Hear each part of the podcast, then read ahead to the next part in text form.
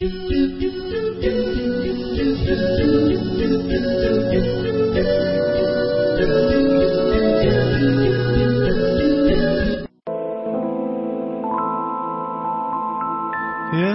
الأرواح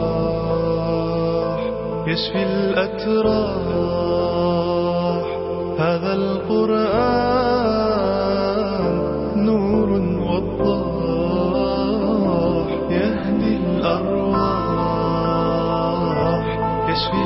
الأتراح هذا القرآن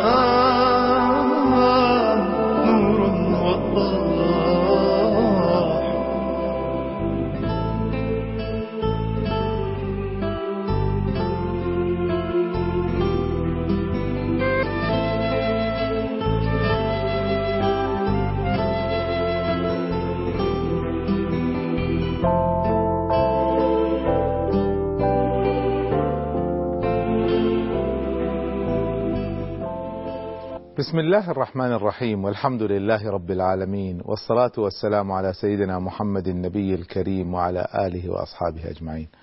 أهلا بكم ومرحبا مع سحر القرآن. في هذه الحلقة سأتحدث عن موضوع خاص قل من يتطرق إليه وهو موضوع الترتيب في القرآن.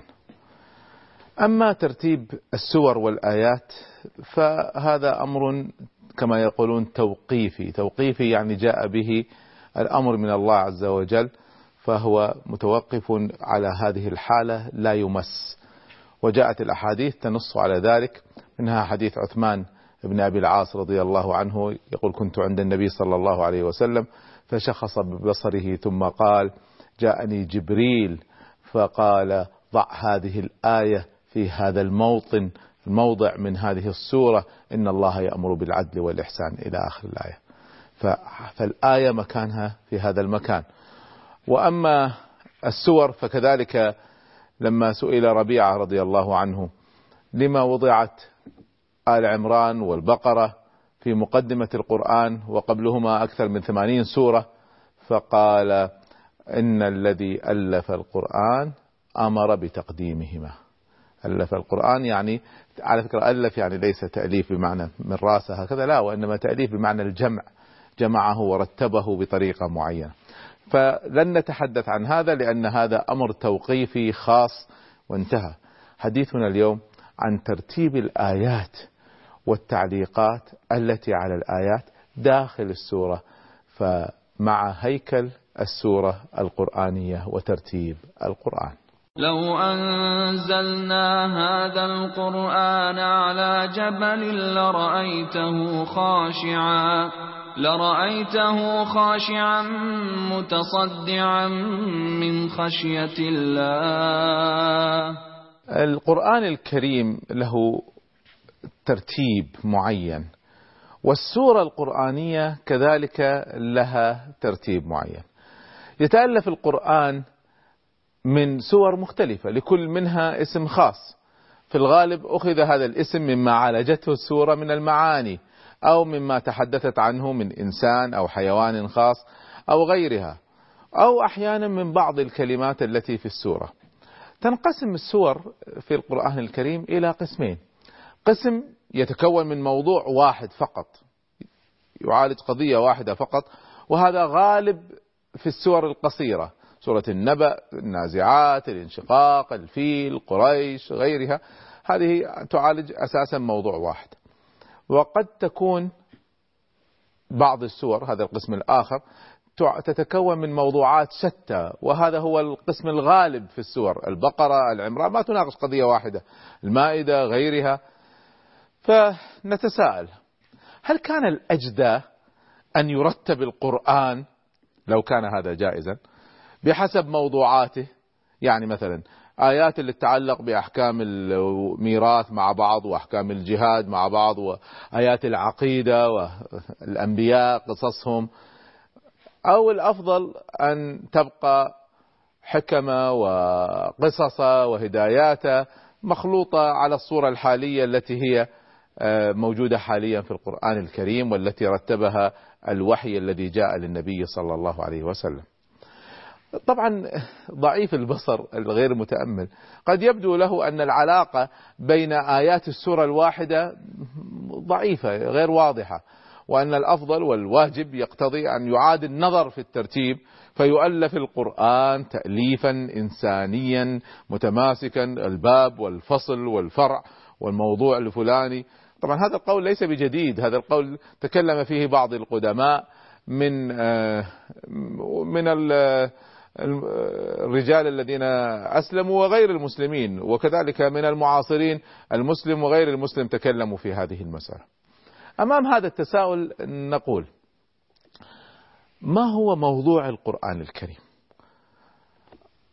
الموضوع والهدف الذي رمى إليه القرآن واحفظوا هذا جيدا الله يحفظكم لأن هذا أحيانا يغفل عنه الناس. القضية الرئيسية في الإنجليزي عندهم لما يقول لك the theme of the book موضوع الكتاب. القضية الرئيسية the theme الموضوع هو التوحيد. غرس عقيدة التوحيد في نفس الإنسان وانتزاع ما يخالف هذه العقيدة من الضمير. فإذا فإذا آمن الإنسان بهذا العمل الصالح بهذا بهذه العقيدة دعي إلى العمل الصالح بناء على هذه العقيدة. أن يطيع الله الواحد الذي خلقه وخلق السماوات والأرض. والله سبحانه وتعالى أعان هذا الإنسان على ذلك العمل الصالح فسن له القوانين التي تهذب الفرد وتهذب الجماعة. فإذا كان هذا هو هدف القرآن ما هو منهج القرآن في تحقيق هذا الهدف؟ ما هي وسيلة القرآن؟ لكي يحمل الإنسان على اتباع ما يدعو إليه. يمزج هذه الدعوة إلى التوحيد وإلى العمل الصالح بالحث على اتباعها بضرب المثل بمن آمن واتبع فنجح ويضرب المثل كذلك بمن ضل وضاع ويتبع الحديث عن المؤمنين عادة لما يتكلم عن المؤمنين وخاصة أتباع الأنبياء وكذا ويبين ما هي الأحكام التي يجب أن يتبعها هؤلاء المؤمنون. ويعقب على ذلك بالترغيب أحيانا والترهيب أحيانا أخرى. وإذا آمنتم واتبعتم يذكر لكم الجنة ولذاتها ويذكر لكم عقاب الذين لا لم يتبعوا فعقابهم هو جهنم وبئس المصير. طبعا في كل ذلك الله سبحانه وتعالى يراعي الغريزة الإنسانية. يراعي الغريزة الإنسانية ويراعي النفس البشرية في مختلف ظروفها ومختلف أحوالها. وقد يستعين القرآن لأجل الوصول إلى هدفه بأمثلة تاريخية وقصص غابرة وأمثال وقد يستعين بقصص الأنبياء لكن كل لأجل أن يؤكد آمنوا بالله الواحد وما فرض عليكم من عقيدة. في الملائكة والكتب والرسل واليوم الآخر والقضاء والقدر. وحولوا هذا العمل الصالح آه هذا الإيمان إلى عمل صالح. ذلك هو منهج القرآن. ينتقل من بين الأغراض المختلفة لا اعتباطا ولا خبط عشواء ولكن بسبب صلات وثيقة تربط بين هذه الأغراض بحيث تتضافر كلها جميعها في الوصول إلى الغاية القصوى وهي توحيد الله الواحد والإيمان بالعقيدة التي أمرنا بالإيمان بها وأن نسير على نهج العمل الصالح وفق ما أمر وإلا فهو التحذير والإنذار وإذا اتبعنا فهو النجاح والفلاح في الدنيا والبركات التي ستنزل علينا في الدنيا وأيضا الجنة وما فيها من نعيم فيصفها لنا بكل تفصيل.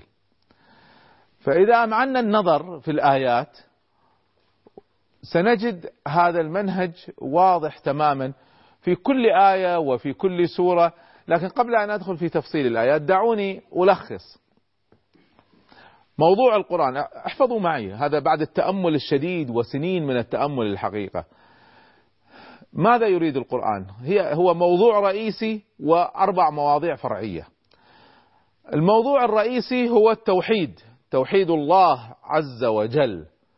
وبالتالي هناك آيات كثيرة تتكلم عن الله تعالى وصفاته وعظمته والأدلة الكونية في الكون وفي الحياة وفي الإنسان على وجود الله عز وجل. ثم الحديث عن العمل الصالح والأحكام التي تلزم المؤمنين والتشريع والأخلاق الذي يجب أن يسيروا عليه. ويتبع هذا بالحديث عن قصص الأنبياء في فيرينا الذين اتبعوا الأنبياء كيف أفلحوا والذين لم يتبعوا الأنبياء كيف خابوا. وبناء على ذلك الآخرة وتوصيف كبير للآخرة والقيامة وأحوالها والجنة والنار. وهذه المواضيع المتلاحقة المتتالية هي التي تشكل لنا كتاب الله عز وجل ويتبعها بأصناف الناس. هذا مؤمن هذا كافر هذا منافق. فهذه خلاصة القرآن. بعد الفاصل ندخل في تفاصيل ترتيب الآيات فكونوا معنا.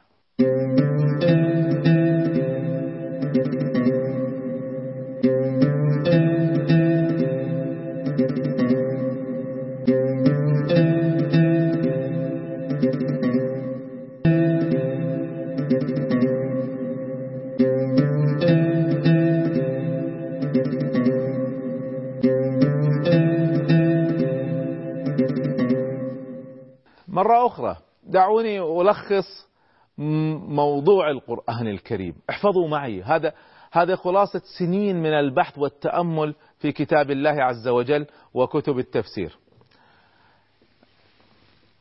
مرة أخرى الموضوع الرئيسي للقرآن هو الله عز وجل.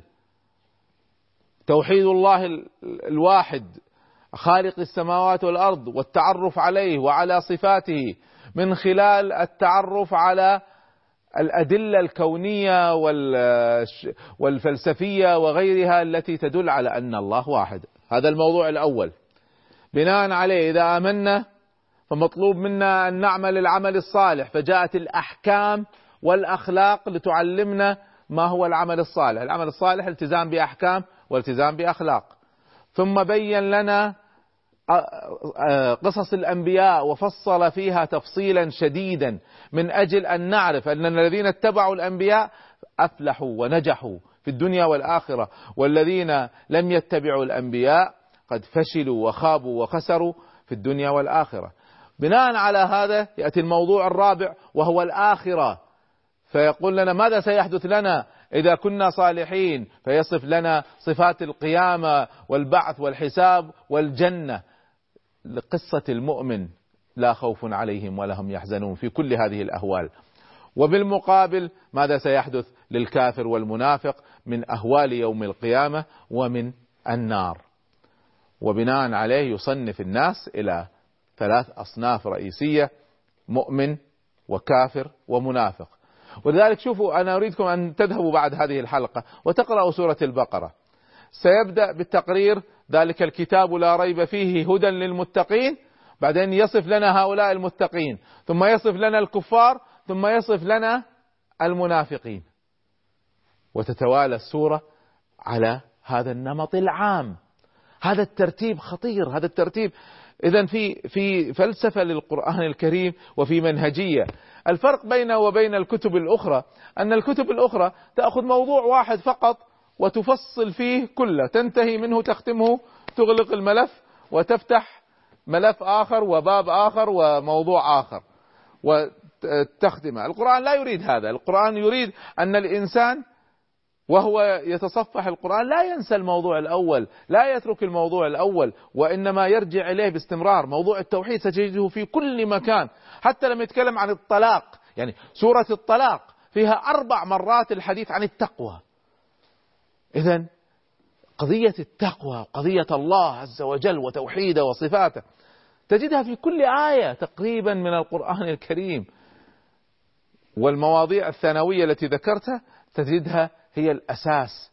موضوع رئيسي واحد الله وأربع مواضيع رئيسية أخرى أحكام وأخلاق صفات الناس أصناف الناس قصص الأنبياء والحديث عن الآخرة والجنة والنار.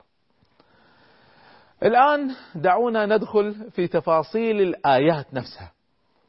إذا معنا النظر في الآيات وقفنا على الأمور التالية أشكال وأصناف من من فن العرض. دعونا نتأمل.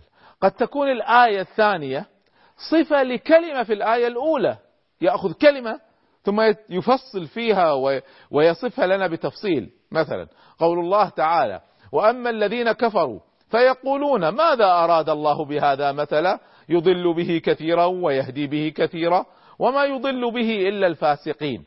الآن مسك الفاسقين وبدأ يفصل صفاتهم. الذين ينقضون عهد الله من بعد ميثاقه ويقطعون ما أمر الله به أن يوصل ويفسدون في الأرض أولئك هم الخاسرون. فانظروا تفصيل لكلمة.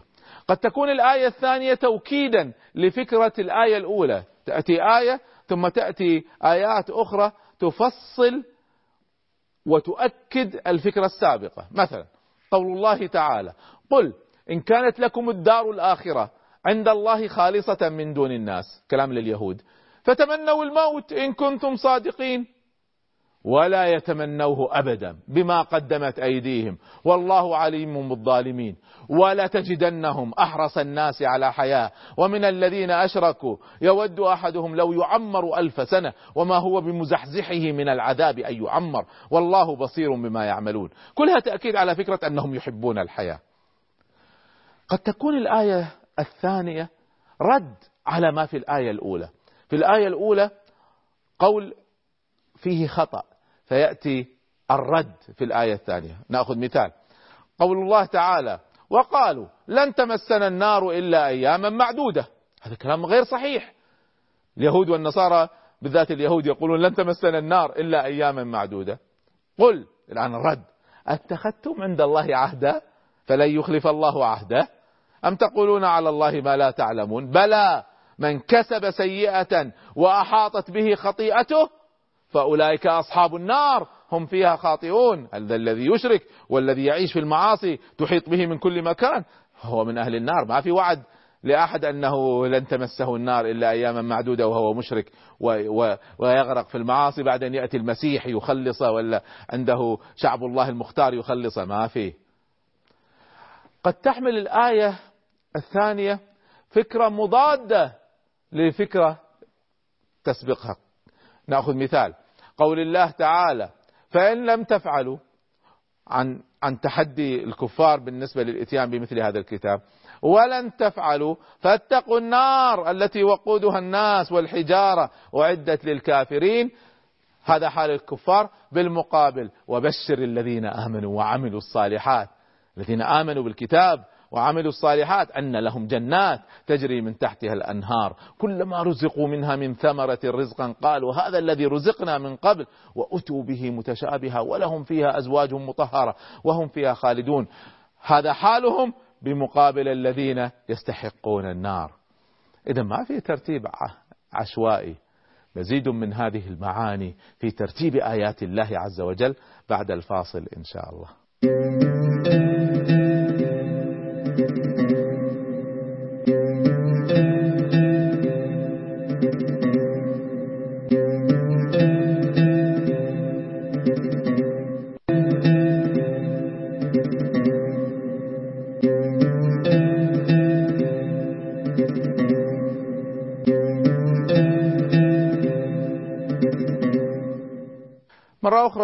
أهلا بكم مع سحر القرآن ونحن نتكلم في هذه الحلقة عن ترتيب القرآن.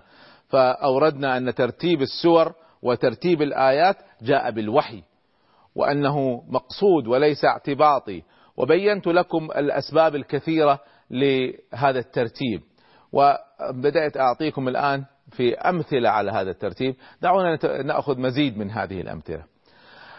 قد تكون الآية الثانية تأتي بعد الآية التي تسبقها تعليل تبيين للسبب لحكم ورد في الآية التي قبلها. مثلا قول الله تعالى يا أيها الذين آمنوا كتب عليكم القصاص في القتلى الحر بالحر والعبد بالعبد والأنثى بالأنثى فمن عفي له من أخيه شيء فاتباع بالمعروف, وأداء إليه بإحسان. هذه الآية.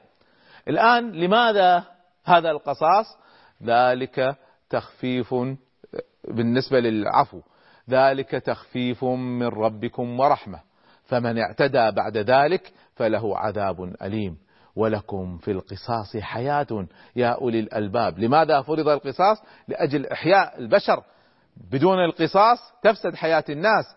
لعلكم تتقون. إذا الآيات الثانية تفسر وتفصل السبب العلة الذي جاء من أجلها الحكم في الآية التي سبقتها. قد تكون الآية التالية تحبيبا أو تبغيضا لفكرة وردت في الآية التي قبلها.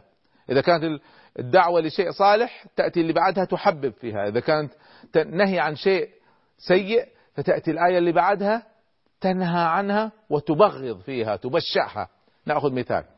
قول الله تعالى ذلك الكتاب لا ريب فيه هدى للمتقين الذين يؤمنون بالغيب ويقيمون الصلاة ومما رزقناهم ينفقون والذين يؤمنون بما أنزل إليك وما أنزل من قبلك وبالآخرة هم يوقنون. أولئك على هدى من ربهم وأولئك هم المفلحون. أولئك على هدى من ربهم وأولئك تحبيب وترغيب في أن يكون الإنسان من هذا الصنف. لاحظوا بعدما تكلم عن المؤمنين فورا الآن ينتقل مرة قلنا مرة أخرى قلنا أن من من يعني أساليب القرآن الفريدة أنه واحدة من قضاياه الرئيسية تصنيف الناس إلى ثلاث أصناف. تكلم عن المؤمنين فورا بعدهم يتكلم عن الكافرين.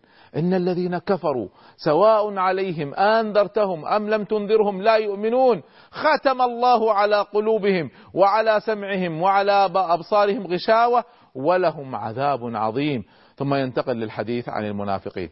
فإذا بدأ بالمؤمنين وبين صفاتهم ورغب فيها وبين الكافرين وبين صفاتهم وبين آه، مصيرهم وحذر منهم ثم سينتقل بعد ذلك إلى المنافقين. قد تكون الآية الثانية دليلا على صحة ما ورد في الآية الأولى شاهدا داعما لها تأكيد لها. يقول الله عز وجل كمثال وإلهكم إله واحد لا إله إلا هو الرحمن الرحيم. هذه الآية. الآن الآية اللي بعدها ما ما ماذا فيها؟ انظروا. بعد ما تكلم عن إلهكم إله واحد ماذا قال؟ ما في ترتيب عشوائي. كل شيء مقصود. إن في خلق السماوات والأرض واختلاف الليل والنهار والفلك التي تجري في البحر بما ينفع الناس وما أنزل الله من السماء من ماء فأحيا به الأرض بعد موتها وبث فيها من كل دابة وتصريف الرياح والسحاب المسخر بين السماء والأرض لآيات لقوم يعقلون. إذا كلها تأكيد وتفصيل وتدليل على أن الله واحد. لو كنا نعقل. إذا الصلة وثيقة بين الآية والآية لكن إدراك هذه الصلة يتطلب تريث تدبر. انظروا قوله تعالى وقالت اليهود ليست النصارى على شيء. وقالت النصارى ليست اليهود على شيء. وهم يتلون الكتاب. كذلك قال الذين لا يعلمون مثل قولهم.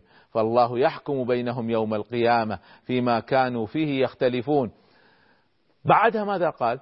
ومن أظلم ممن منع مساجد الله أن يذكر فيها اسمه وسعى في خرابها. أولئك ما كان لهم أن يدخلوها إلا خائفين. لهم في الدنيا خزي ولهم في الآخرة عذاب عظيم. لماذا هذا الحديث؟ إيش علاقة هذا في اللي قبله؟ الحديث اللي قبله يتكلم عن الذين كفروا يصدون عن سبيل الله يقولون بأقوال أهل الكتاب التي تصد عن سبيل الله.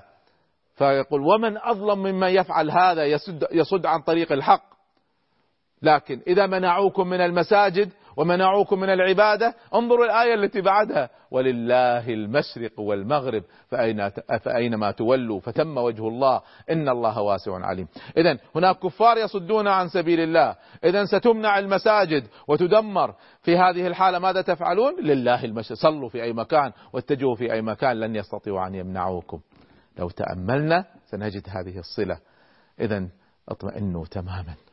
هذا الكتاب كل آية معجز وفي كل انتقال بين آية وآية أيضا معجز. لو تأملنا لو قرأنا القرآن بتريث وتفكر وتأمل لاستمتعنا بسحر القرآن. استودعكم الله والسلام عليكم ورحمة الله.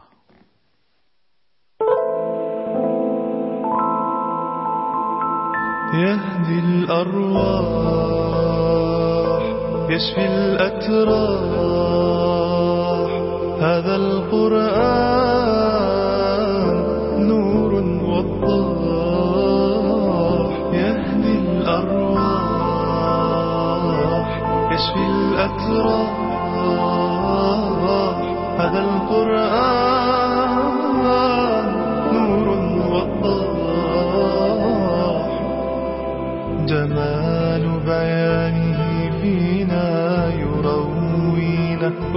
ويحيينا جمال بيانه فينا يروينا ويحيينا هو القرآن معجزة إلى الأفلاك يعلينا هو القرآن معجزة إلى الأفلاك يعلينا يهدي الأرواح يشفي الأتراح القرآن نور وضاح يهدي الأرواح يشفي الأتراح